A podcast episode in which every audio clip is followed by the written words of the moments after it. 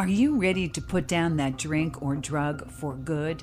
Are you struggling to maintain your recovery from addictive behaviors? Do you need help with a family member or loved one who's in early recovery or battling addiction? Get the help and guidance you need by arranging a recovery recharged phone session with me, Ellen Stewart, Pushy Broad from the Bronx, certified life and recovery coach.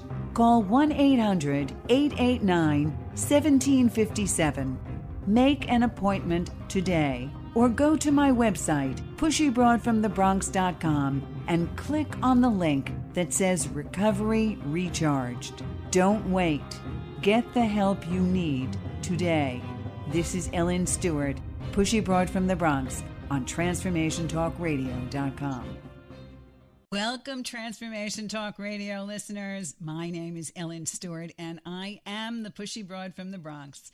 This is my show, Recovery Recharged, and I am delighted, as always, to host with the illustrious Dr. Pat. How you doing, girl? Yeah, this is a great show. I'm really excited about this. Me too. We're going to get yeah, into boy. it today. Absolutely. This is like right up in our face too. Yes, it is, and it is to- the topic of the day with everything that's going on, and certainly in our field of recovery, because one of the biggest problems that we faced is being branded an alcoholic or an addict, and having people look at us differently, treat us differently, and react to us differently, and that is what we're talking about today, among other things. The bias and the stigma of biases specifically related to addiction and also other areas. And of course, this is definitely the topic of the day. So, of course, I brought in an expert. All right. In fact, she calls herself the bias specialist. So I can't wait to talk to her. And shout out to our brand new Australian affiliates because this gal hails from Australia. So I am thrilled to welcome her. Her name is Bron Williams, and she is the bias specialist. And her mission is to make bias conscious in the workplace. Let me tell you something about this wonderful woman who I have already inducted into the Pushy Broad Hall of Fame with me and Dr. Pat, okay? Because this gal is a trained teacher. She's been teaching for more than 25 years, young kids between the ages of 5 and 12. She's also worked with children with disabilities. She has an honors degree in theology, and she's had honors papers examining Australia's response to asylum seekers and refugees. And also, she is trained and she has been well trained at the Salvation Army as an officer. And she has spent 14 months on the Pacific island of Nauru working with indigenous peoples. Here's the thing about Bron. She says she's determined to make bias conscious in the corporate environment, to build awareness that we are a result of our environment, and better served making those biases conscious and developing targeted strategies to drive successful growth and change. She has two books, Powered by Your Past and I Have Seen the Moon. And her third book, What's Your Water, is coming out in February 2020. I want to talk about that because I have no idea what that is. so I'm definitely going to ask her about that, okay? Please welcome listeners to Bron Williams. How are you today? This morning. Good morning. It's 6 a.m. Yeah, great to you have are. you. Thank you. It is just lovely to be here. And before I start, I wish to acknowledge the traditional custodians of the land I live and meet on, the Wurundjeri people of the Kulin Nation. I pay my respects to them and their culture and to their elders, past, present, and emerging. So, Melbourne, that's where I am. That's where the Wurundjeri people, that's their traditional lands. Amazing. And I'm So- great. and and you are so so we're going to talk about your past a little bit so just tell us a little bit about those 14 months and some of the enlightened realizations you came to Yeah. and then we can go into bias your story is fascinating so share it please Thank you. Yes, um, it's one of those serendipitous uh, events that happen in life. I was a Salvation Army officer, and the Australian federal government had reopened their offshore processing centres for asylum seekers on Nauru and also on Manus Island in Papua New Guinea. And an email went round saying, Who would come for four weeks? And I put my hand up not because I had a burning desire to work with refugees or to work in the tropics, but because I couldn't think of any reason why not to. So, a serendipitous decision. And so I landed there. It's a tiny island. You can drive around it in half an hour, 35 kilometres south of the equator. And it was on that very first day as we uh, walked, we'd had all this orientation. We'd been up since a midnight flight, tired. We walk down into the camp. I see all these dark skinned men just sitting around. They were quite placid, you know, they suffered trauma, and my body started to react. Shoulders got tensed, stomach churning. I'm in my mid 50s, fairly experienced with life, and I'm thinking, what the heck is going on here? Mm. Took me a few days to realize that this was actually the first time I'd experienced my body telling me that I was afraid. I'd never been in that sort of situation before. And then, then I started thinking, well, why on earth am I afraid? You know, there's security guards around. These men are not going to rise up and do anything to me. And I thought back over my life and my upbringing and realized having grown up in a largely white monocultural area of Sydney, Australia, conservative Bible Belt, I had somewhere along the line um, the difference was a threat and so here I was, a white skinned person with all these brown and dark skinned men. I spoke English. There was all these languages around me I didn't understand. I was a Christian and I knew most of the men came from Muslim countries. So it was that, that realization that the person who would have said she didn't have a racist bone in her body actually had this latent racism just sitting underneath the surface.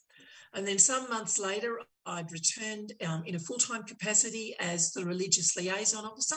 So now it was my job to look after the religious needs of all the asylum seekers. So that meant sourcing materials for them, you know, whether they were Christian, Muslim, Buddhist, Hindu, because it was recognized that having their religious needs met went a long way to aiding their mental health and I started to observe something else, but this time it was in relation to the Nauruans who were on the various teams. And I'd seen it in the white expats, including myself. This sense of superiority was like, hello, you know, developed country, university educated. Of course, we know better. We've got all the answers. And I sat down with Fatima, who headed up the team, um, the Nauruan team for the Salvation Army, told her what I'd been observing, and her response completely floored me. She said, Oh, we know that about you guys. We just accept it and I it was like so a body what blower. you're saying here, and and we see this all the time, and I'm sure Dr. Pat, you might have experienced this as well, don't you think? Have you experienced this in some form?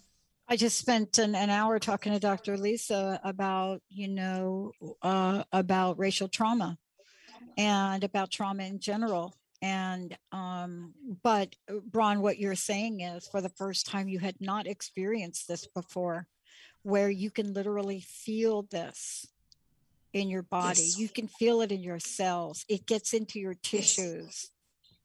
Yes. Yes. yes. And yes. I was I had to address these things in myself.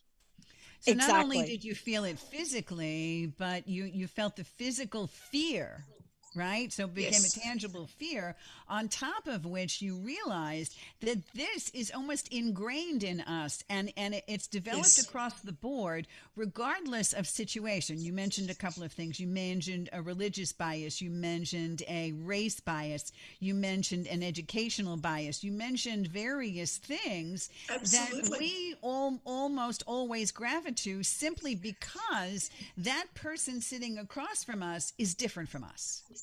So Absolutely. when that person doesn't yes. resemble us and doesn't mirror us, our first reaction is to be afraid. And mm-hmm. that is, is that's distressing, right? When people aren't like us. Is. Yeah, and I think what happens though is that's compounded by not just that they're different and they're not like us, but the belief systems we created. I grew up in the projects in the Bronx. And I got to tell you, it didn't bother me. It didn't bother me then. It didn't bother me in high school. And then my stepmom was really smart. She moved us to Plainfield, New Jersey. She could have moved us anywhere, but she moved us to Plainfield. And if you all want to look up Plainfield, go ahead and Google it. So myself and my sisters, and you know, for the most part, we didn't have the fear of people with, you know, people of color. We didn't have the fear of people that were a different religion, right? We, we didn't have those kinds of things. As a matter of fact, if you go up in New York, right, Ellen? Oh my God, yeah. yeah. I mean, when I moved to Seattle, pot, right. my friends were scared to walk down the street with me because I would stop and I would talk to the homeless person. And they're like, What are you doing? You see, but then there are the fears we get and the stories we tell ourselves and yes. whatever somebody else says to us. And hence, that is what we call stigmatization. Right? That's exactly right. So let's Absolutely. get back to some of the basics, okay? Give us bias basics for those of us. Um, uh, we've got a great bunch of questions here. I want you to define for me what bias is and how you, you know how you deal with it. What kind of yeah. forms it takes. Yeah, um, bias simply is part of how we think as human beings. So it's a human issue, and that's one of my goals is just normalize the conversation about this. Let's get rid of any judgment and guilt. Bias is just part of being a human being. It's the tendency to privilege one set of people or a group of ideas to the exclusion of others. It's as simple as that. We say, this is right, this is wrong. It forms unconsciously in our childhood, during growing up years, lots of input from things like our family, our culture, if we're part of a faith group, the media, all sorts of external sources. You know, the sports club we belong to, the friendship group we're in at school. It shapes, bias then shapes how we see ourselves, how we see other people, how we see the world. It informs the decisions that we make, the relationships we have. It informs how we treat others who we innately show respect for, and who we unconsciously dismiss. So, why is it important, do you think, not to ignore it? Because it actually it can two main areas. It impacts our decision making, and it impacts our relationships with other people. Just like you know that bodily reaction I had with these men who were different to me. Now, if I had allowed that to continue to manifest itself and I acted out of that, I would have been completely ineffective in that situation and probably would have been sent home because I would have been useless. So, allowing our biases to operate um, is unhelpful. Like most of the time, well, that's why it's you know it's called unconscious bias. We're not aware of them, but as we allow life to um, bring bias to the surface, then we get the choice do I continue to allow this bias to work in my life, or am I going to make an intentional choice about what I do with it? Um, Roger Day Davies, who's um, a linguist, has made a wonderful statement. He said that bias operates in a parallel world to our rational and logical thought processes. And I love that, that idea of a parallel world yeah, so that we've got our biases that are operating here quite effectively, and we've got our logical thoughts. So my logical thought said I didn't have a racist bone in my body. My biases were saying, "Well, hello, no, you actually do." of course, of course. And that's because we are uncomfortable with things that are dissimilar. You know that Crosby, yes. Stills, Nash song, You've Got to Be Taught, right? And you've got to be taught to hate and fear and all of those things.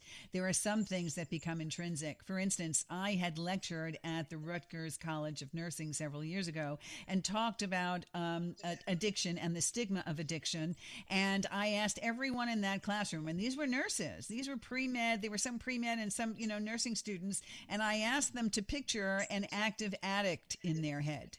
Okay? Close your eyes and picture an active addict or an alcoholic. Every single one of them said, What do you think? To Pat, what do you think they said? I don't know what they what they said, but I know when I was asked that question, all I could think about was my uncle at Thanksgiving. Okay. I hear you. I hear you. And everybody else thought about a bum in the street with a needle in his arm. That's yep. right. Okay. In yep. a den of junkies and all of those things, or somebody just staggering on the street living in a cardboard box.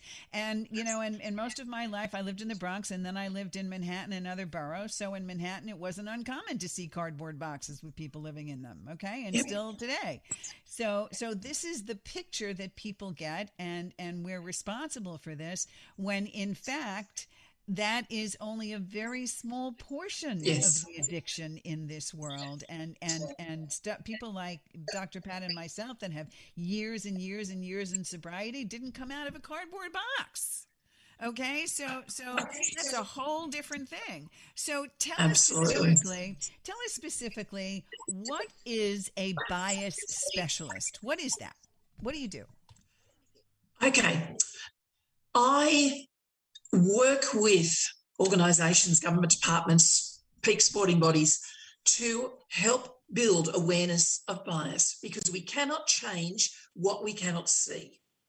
And I think, um, particularly during COVID, because crisis does a whole lot of things for us, doesn't it? It strips away so much of the surface things, you know, the pleasantries, all the nice civilized things. And certainly during the last 20 months, we have seen uh, both in Australia and across the globe, you know, the, the rise of the Black Lives Matter movement. Here in Australia, we've had uh, women's marches.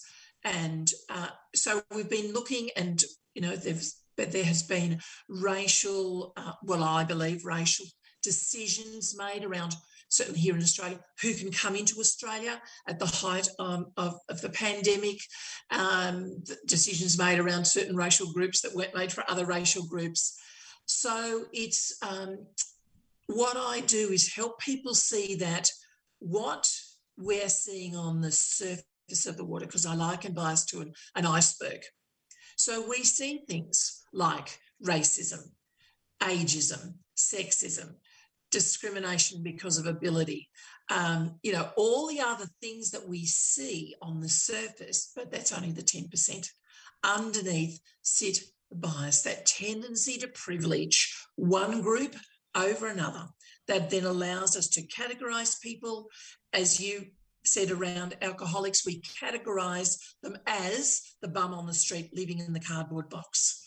And you know, we categorize people because of their skin color, their accent, their age, their weight, a whole lot of other things. And so, what I help people do is match what they see to the underlying issue of bias, because unless we actually work with that, it's like putting a band aid on a virus, it's just not going to solve the issues.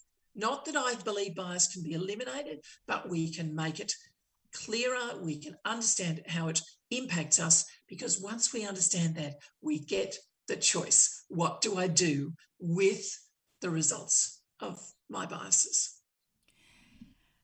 That's really amazing. It really it really gets to the heart of things. And you say you lecture at different companies and and and do that kind of work. So it's identify and understand, correct? Yes, absolutely. Absolutely. So, how does one become a bias specialist? Do you do a training or something? If I wanted to go into that field, how do I do that? Well, it's very interesting that you asked that question because in 2022, I'm looking to certify my programs because I want to be able to have other people working with me um, on this because I see, you know, I've got limited time left. I'm in the last third of my life. So, you know, you get to this point in life and you go, the end is closer than the beginning was. And I want to make the most of this time, but I don't want my work to finish with me. So yes, so you can be you can become certified um, as a bias specialist from 2022, and that will be going through my my training programs. The key though is to understand that this is not an academic exercise. This is about understanding your own biases. And the first part of that training that I do with people is to take them through a series of 10 uh, areas of their lives in which bias may well be operating yeah. because I want anybody who works with me to be able to have their own stories. They yeah. can't use my stories, they need to have their own. Yeah, the mind will tell us everything's okay. We're cool. The mind will tell yeah. us what, me, who, like, what, me, no. Um, but this is something, right, that you know, there was a movement, wow, a lot of years ago in corporate America, and we called it sensitivity training. It was hard. It was hard. It worked. Right. They stopped it. That's right. They did. They stopped it because it was way too volatile. And I don't think they had enough professionals actually knowing what they were doing. And from that whole point of view, it seemed to be a biased point of view. It was it was ridiculous. Absolutely ridiculous. And you know, I'm I'm watching um, some old TV shows that are talking about conversion training from um, back in the 50s when they when there were um, uh, uh, gay individuals who are trying to be converted back to heterosexuality and and and doctors and all of these things and the and the mm. um, and the strange kinds of things they would use to do that under the auspice of this is medically proven and this is correct and mm. and and all of these things. And it's just it's horrible. It's constantly constantly a horrible thing. I mean it's just not good and the same is true with us in our industry. People make so many assumptions about recovering addicts and alcoholics, right, Dr. Pat? Don't they think all kinds of terrible things? First of all, it's they personalize it. I don't know why this happens, but if somebody has cancer, right? You talk about the cancer. You don't talk about Mary Jo. But if somebody has the disease of alcoholism or drug addiction, you talk about the person. Yeah. Yeah. Um, As though it's a moral failing. Yeah. Yeah. Yes. Yeah. And although it's also contagious, you can get it from somebody, right? I mean, don't stand too close to them because you'll get it, whatever it is. Okay. If it's negative, it'll rub off. If it's a mental illness, if you hang out with them too much, you'll become as mentally ill. I see this all mm. the time in the people that I work with and the clients that I handle. They turn around and say, please fix this situation. Because if we fix it, then it will no longer exist. And that's that's you know that's what people think about bias. As long as you as long as you're aware of it, you have fixed it. But it's deeper than that, isn't it, Bron? It's an ongoing process. And I, this is one of the things I bring out in my training too, is that when you have, like I have, I know about my white privilege and I know about my latent racism. And I also know um, that I have an academic bias. I knew that a long time ago.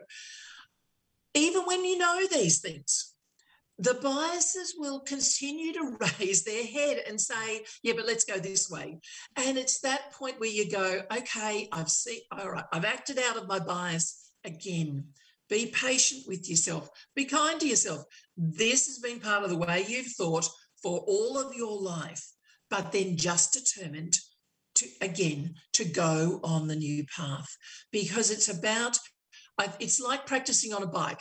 You know, you you didn't get on the bike when you were, you know, five or six years old, fell off, skinned your knees, and said, "Well, bike riding doesn't work." Uh, you know, you got back on again, and that's exactly the same. It is with whether you're doing bias training or you're working with your own biases. Pick yourself up, dust yourself off, and on you go again. Yeah. Back again. Yes. Well, that's that's really important. When we're going to go to a break, because I we want to talk a little bit a little bit more about addiction and recovery and the the biases that happen in our industry and what we're doing to help to turn that around. And I also want to talk to you more about what Bron is doing and how you can get to her and how you can work with her if you want to because she works all over the globe and she works virtually. So any company can participate and any human being that is interested and has questions. Bron, where can they contact you? uh, info at bronwilliams.com. That's the simplest way. That's fantastic. Or stalk me on LinkedIn. I'm there too. stalk, stalk you on LinkedIn. Okay, terrific. Great. Well, again, this is Ellen Stewart, Pushy Broad from the Bronx. You can reach me at pushybroadfromthebronx.com. I am doing free stress stress uh, stress free sessions, 30 minutes, or you can call me at 800 889 1757. Are you ready to put down that drink or drug for good? Are you struggling to maintain your recovery from addictive behaviors? Do you need help with a family member or loved one who's in early recovery or battling addiction? Get the help and guidance you need by arranging a recovery recharged phone session with me, Ellen Stewart, Pushy Broad from the Bronx, certified life and recovery coach. Call 1 800 889 1757. Make an appointment today or go to my website, pushybroadfromthebronx.com, and click on the link that says Recovery Recharged. Don't wait. Get the help you need today. This is Ellen Stewart, Pushy Broad from the Bronx on TransformationTalkRadio.com.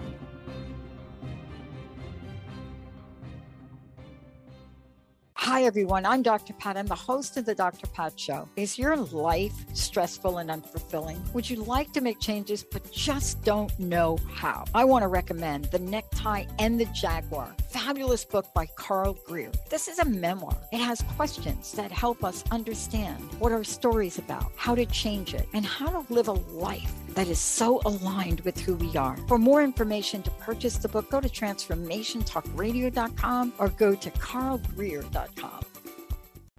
We figured by the time we turned 50, we kind of had life figured out, but we were not prepared for the realities of midlife.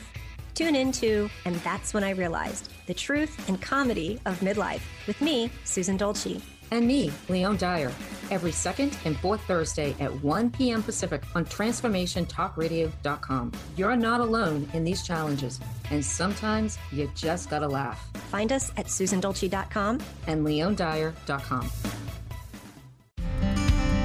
Want to ignite your best life full of joy, passion, and purpose?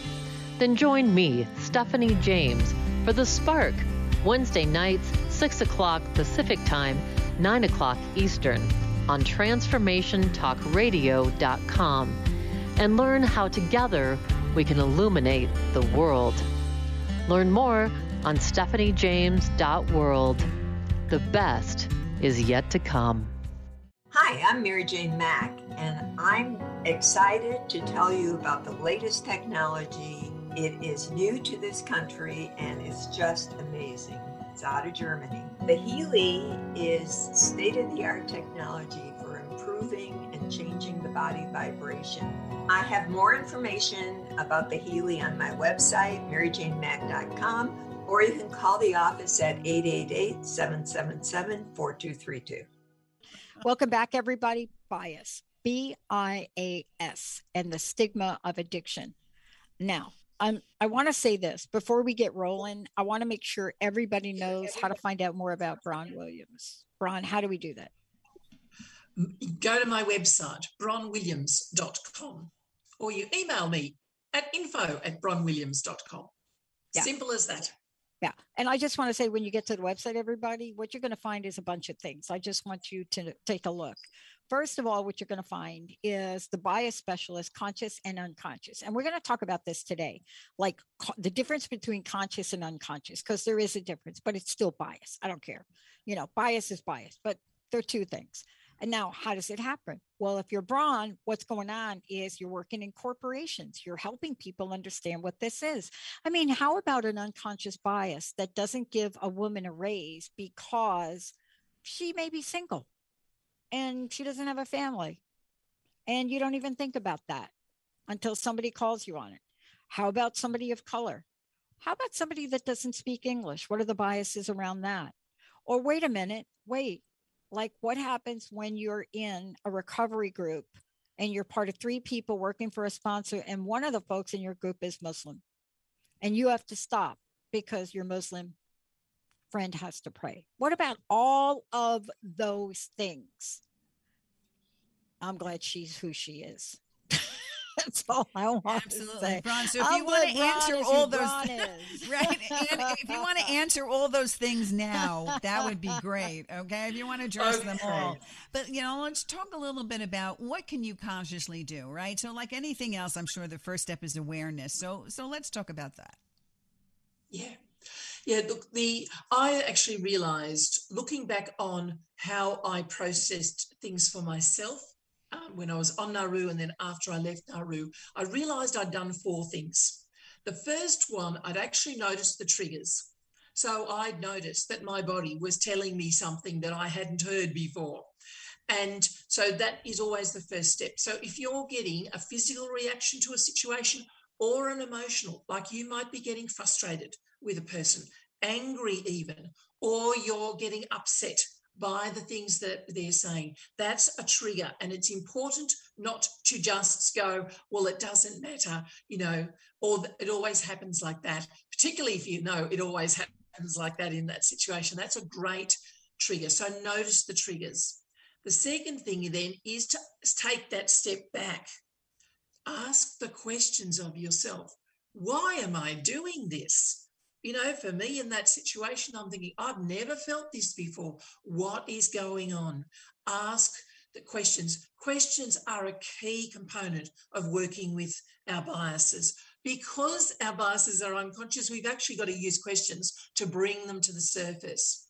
And then ask, after you've asked some questions, what will happen is you will start to see some narratives, some stories coming out of your own past, your own experience around, uh, well, say for me, around race. I had, um, I think there were the, the closest we had to having anybody who was different to us was having one Chinese family in our church.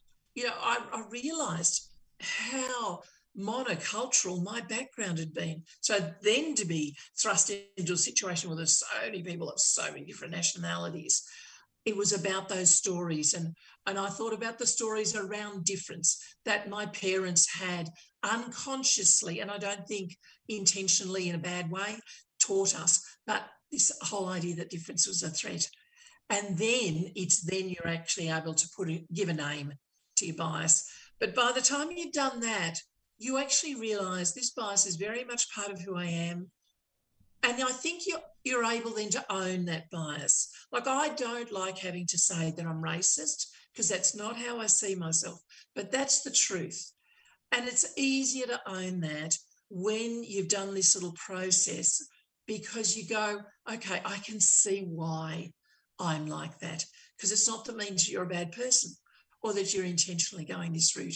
It is part of how you've been raised and you haven't actually thought about what that has meant for your life. So you assess your background, you assess your upbringing, you come to grips with it, you become aware of what's going on, and realizing that you are formulating ideas and concepts based on things that have to do with you and not the people that you're looking at.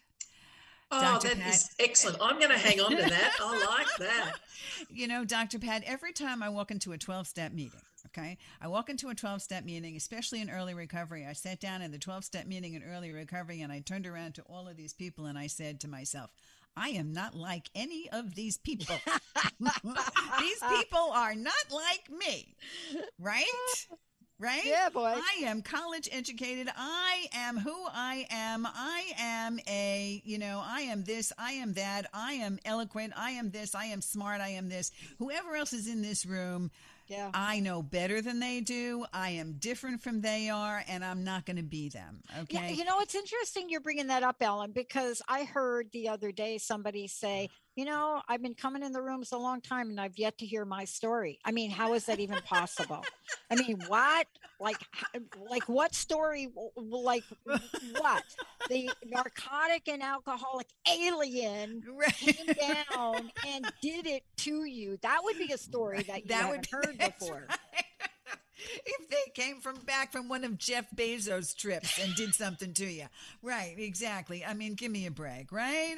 We all did the same thing. But it's the point of we want to alienate ourselves. And it's also a point in recovery because recovery teaches us some very basic things yeah. that help us get through the bias. And one of those things, working in 12 steps, is to be open and willing. Mm-hmm bias means closed. That's yeah, what bias absolutely. means. But open and mm-hmm. willing means that I'm not going to see things from my point of view. I'm going to understand that there are other points of view and be happy with it. But mm-hmm. most of the time, especially the clients that I work with that become more open and willing, they really seem to get it and go further mm-hmm. right? The ones that stay closed and say, this is the only way it is, and this is my perception of things, they will constantly be mm-hmm. in that web of mm-hmm. darkness and and hatred. Yeah. yeah. And Brian, I want to ask you about this because let's just talk, let's just get real for a minute. Mm. There is a realization in any 12 step program or anything that you enter in life that has to do with addiction. And one of the things that happens is if you just look at it across the board and say everybody's an addict, what are we missing? So here's what we're missing try to sponsor somebody, a woman eh, from India.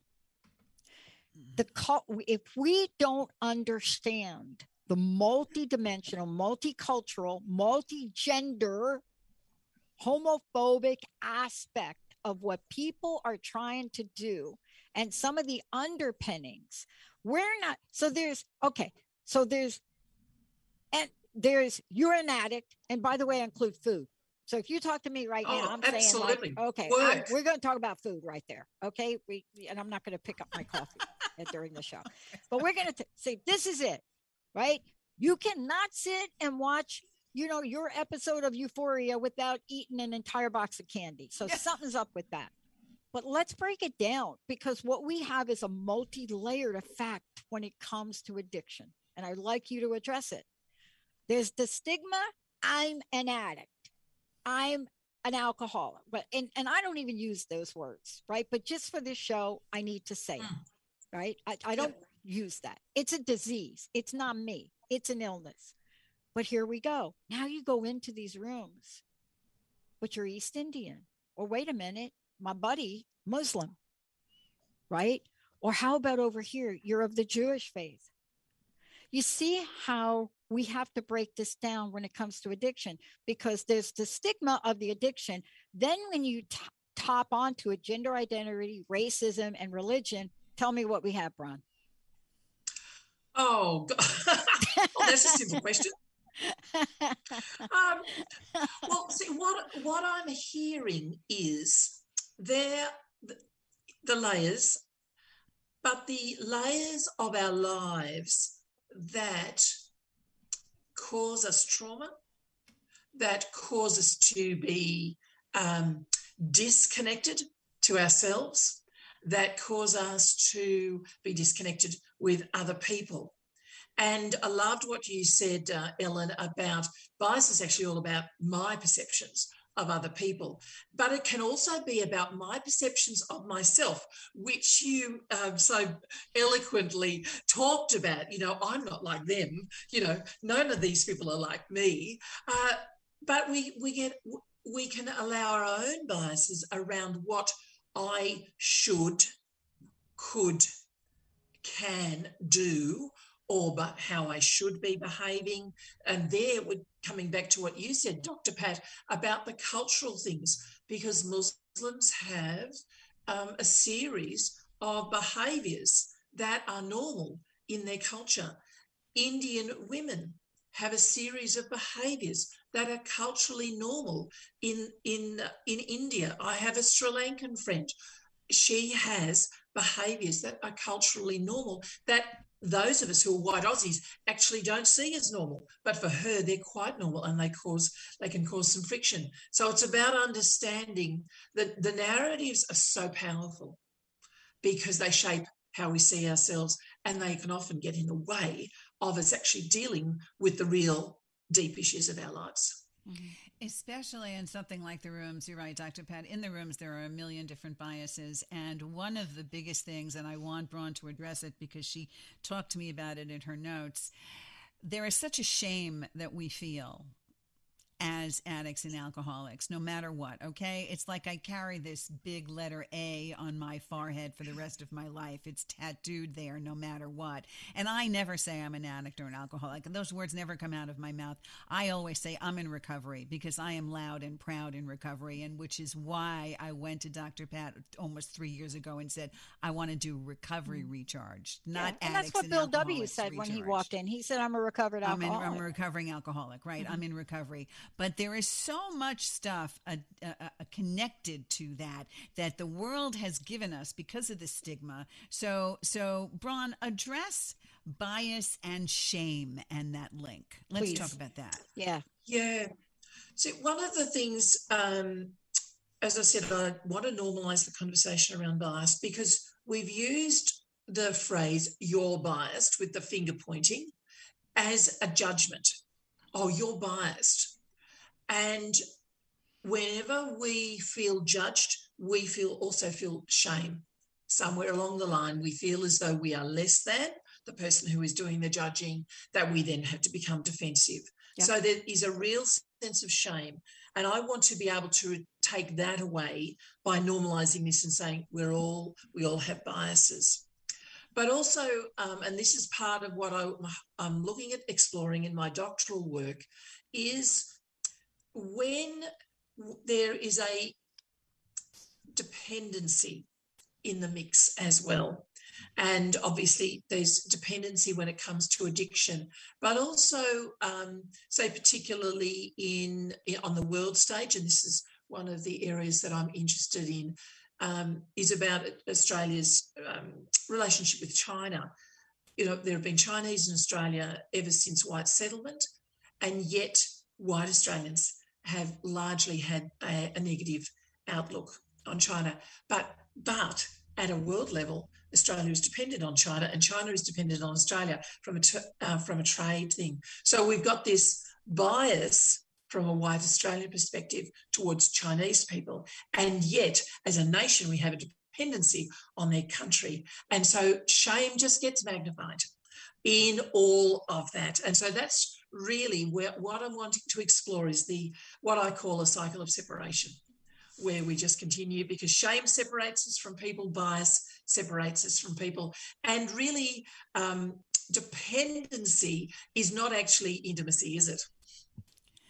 It's about a, oh connection with somebody else. But Dr. Yeah. Pat, that's a show, isn't it? Dependency yeah, it is. not intimacy. That's a whole show. Yeah. I mean, honestly, you have one of the people in Australia, and can I mention her, please? Yes. Who came out of the gate, no degree in counseling, and rewrote the book on narcissistic personality disorder. She came out 10, 11 years ago and said, I need to tell you this because psychologists are not telling you. And that's my field. And she was right. Melanie Tonia Evans came out of the oh, gate yes. and said, Hello, no contact. And everybody looked at her like, What? But guess what? She helped people heal because what you talked about is intimacy dash dependency dash action dash systemic behavior. Put them all together and you got like bias in a mm-hmm. lot of ways. And we don't have the tools. That's why what you're doing is so important because we don't even have the yeah. tools to tease it apart do we? No no. And i think that's and one of the things that um, is probably a, a, frustration of mine is when we only look at bias from an academic point of view or a cognitive point of view, where we go, oh, we talk about the horn effect and the halo effect and, you know, affinity bias and confirmation bias. All of those things are important. But unless we're understanding, I have a bias in the area of money, or as I did, I started my business at 60 and I had an ageist bias towards myself because my No siblings kidding. were moving into semi-retirement, you know, and I'm the eldest. What on earth am I doing? Establish a, big, a business at the age of 60. I should be. I'm a grandmother. I've got six grandchildren. And I had to get over that bias. Thank goodness for my business coach who just kept telling me age is a number until I believed it. That's right. But it was an ageist bias that I had against myself. How dumb is that?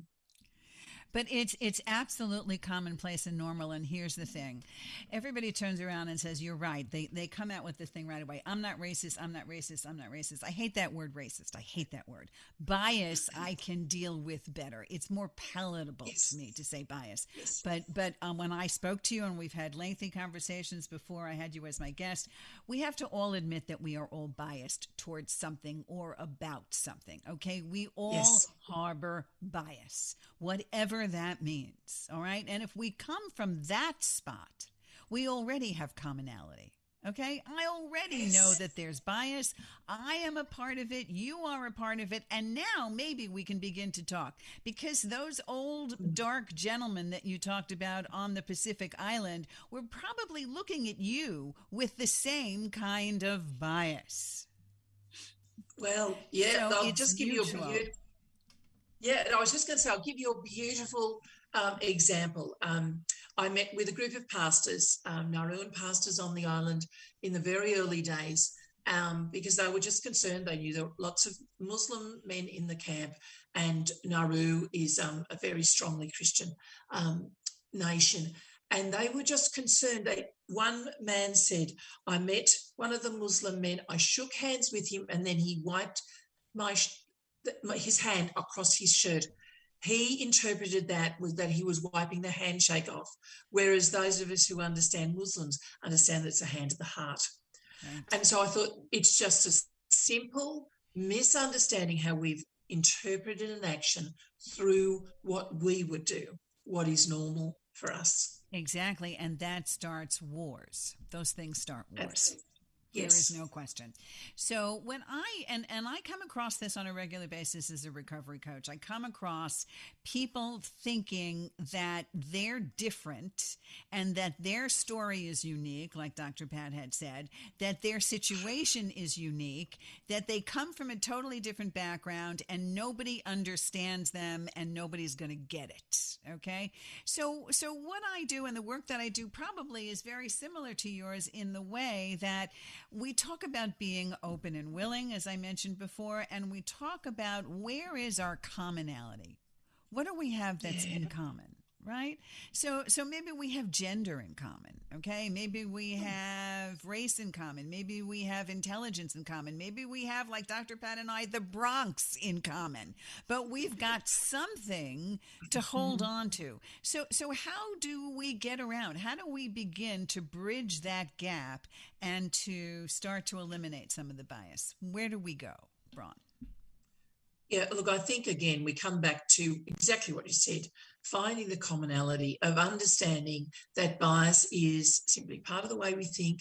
It's a human problem, it's something shared by all humanity, regardless of our age, our gender, weight, you know, skin color, accent. So I think it's about coming back to us as human beings that, um, and I say this, I've got grandchildren ranging from 17 to 4 my 4-year-old granddaughter already has biases which her parents have unintentionally taught her. So it's about understanding that this is going to be part of humanity's way of thinking uh, and it, it will continue to be that. So if we if we come together and see this as a human problem rather than my problem or your problem it's a human problem. It's in a sense, it's natural. I often say it's like part of our psychological DNA, but it has ramifications and effects that are not helpful, that are unpleasant and often deadly. And they're the things. So we have to understand what's happening beneath the surface so that we can effectively address the things that are happening above the surface that we can Yeah. see. Yeah. You know, I love that you said that. I was talking to a woman the other day um, in Narcotics Anonymous and uh, drug, the drug aspect of this. And she said to me, if you want to know about me, watch the series Euphoria. I'm the character Rue. Now, when somebody says that, you do have to understand who people are. So while we have something in common, or we groups may have in common, maybe you're in overeaters. Maybe that's something you're watching yourself in there. What do you have in common? Well, you have in common you are powerless over your addiction. You're powerless yeah. over that cake, right? That's what you have in common. But understanding people is also what I hear you talking about. Because I binge watched that series. And boy, it was one of the most gut wrenching things I've watched because oh, yeah. wow. it depicted what young people go through in the world today that did not exist 30 years ago. Mm. Did you, mm. in, and this is so important to talk about because even in a program if you're not recognizing that people come from different walks of life and what is true for me is not true for the 19 year old today walking into a room that can literally text cocaine to his house or her house. Wow. This exactly. is a different world. So, what you're talking mm. about is we have to get to a place of understanding commonality, but we also have to understand how we're processing what we see in another person. Absolutely. Yes. There's no question. Don't you think, Bron? Yeah, look, I just, it's that balance between commonality and difference. Um, you know, I said earlier that somewhere along the line I was taught that difference was a threat. And I've now flipped that on its head to see that difference is an asset. So that's that's something that I did for myself. And I see that that's really important because it's it's important to understand our commonality as human beings that we all um, and you know we all I have not been addicted. I could be, and I know I can look back in times in my life where there were triggers that I could have certainly slipped into alcoholism. So this is an issue that is common to humanity. We we all have the um, capacity to move into addiction but we are all different. We all have different reasons for moving into that space. We all um, we are all coming at our lives from a different perspective. And I loved what you said. Hello, I don't want to text cocaine to my house, and just the fact that you could, like that, blows my mind. Um, you know, so, but they, but they do. You know, my 17 year old granddaughter is going to see the world extraordinarily different. In many, many different ways. Me. Right. Yeah. We're almost we're almost out of time. So I want you to just spend the last couple of minutes, number one, telling people where to find you, and number two, I need you to tell us about your third book, okay? Because I want to sure. know what is what's your water about. All right. So quick okay. on, give it to Good. us. Okay. Okay. Find me at bronwilliams.com. Email me at info at bronwilliams.com. Now, what's your water? When I first started to get obsessed with unconscious bias, I came across an old Chinese proverb that says, A fish is the last one to know what water is. And so that's the metaphor that I work from with bias. That just like a fish swims in water, breathes in water, but is unaware of the water around it, we are unaware of our biases. And so this book, which will be released in February next year, is all about looking at um, our biases, how how they sit underneath the surface of things. I talk about the bias iceberg. I talk about the bias ladder. Where might you be? Somewhere between ignorance and innovation, and a whole lot more. Because I really want this to go into workplaces so that people can start working with bias for themselves. Bron, you've taught us a great deal today. Bron Williams, info yeah. at bronwilliams.com. What's Your Water publication coming out in February of 2022? We have certainly learned a lot today, haven't we, Dr. Pat? Yeah, and I would love to know from you, Bron. I'd love to know what your personal message is. I'd love to know what you'd like to leave us with today. I know we talked about a lot. Yeah. Um, I think to have faith in yourself uh, because hello, I'm 65. How, and I still struggle with that because I think I've grown up in a space where women didn't do what I am doing now. And so it's about having faith in ourselves. So, and I think you can apply that whether you're moving through recovery, moving into a new area. It's all about moving into something new. So have faith in yourself. Fantastic. And we're we're the the three of us are in the same boat. We're right there with you, girl. Okay. This is Ellen Stewart, the pushy broad from the Bronx, thanking Bron Williams, thanking Dr. Pat today. Please join us again. Join me at pushybroadfromthebronx.com, 1 800 889 1757. Have a great day and enjoy yourself. Take care. You've been listening to Recovery Recharged with certified life and recovery coach Ellen Stewart, pushy broad from the Bronx. Don't miss your next opportunity to let me help you recharge your recovery, let go of your secrets, and change the way you think, feel, and act right here on TransformationTalkRadio.com.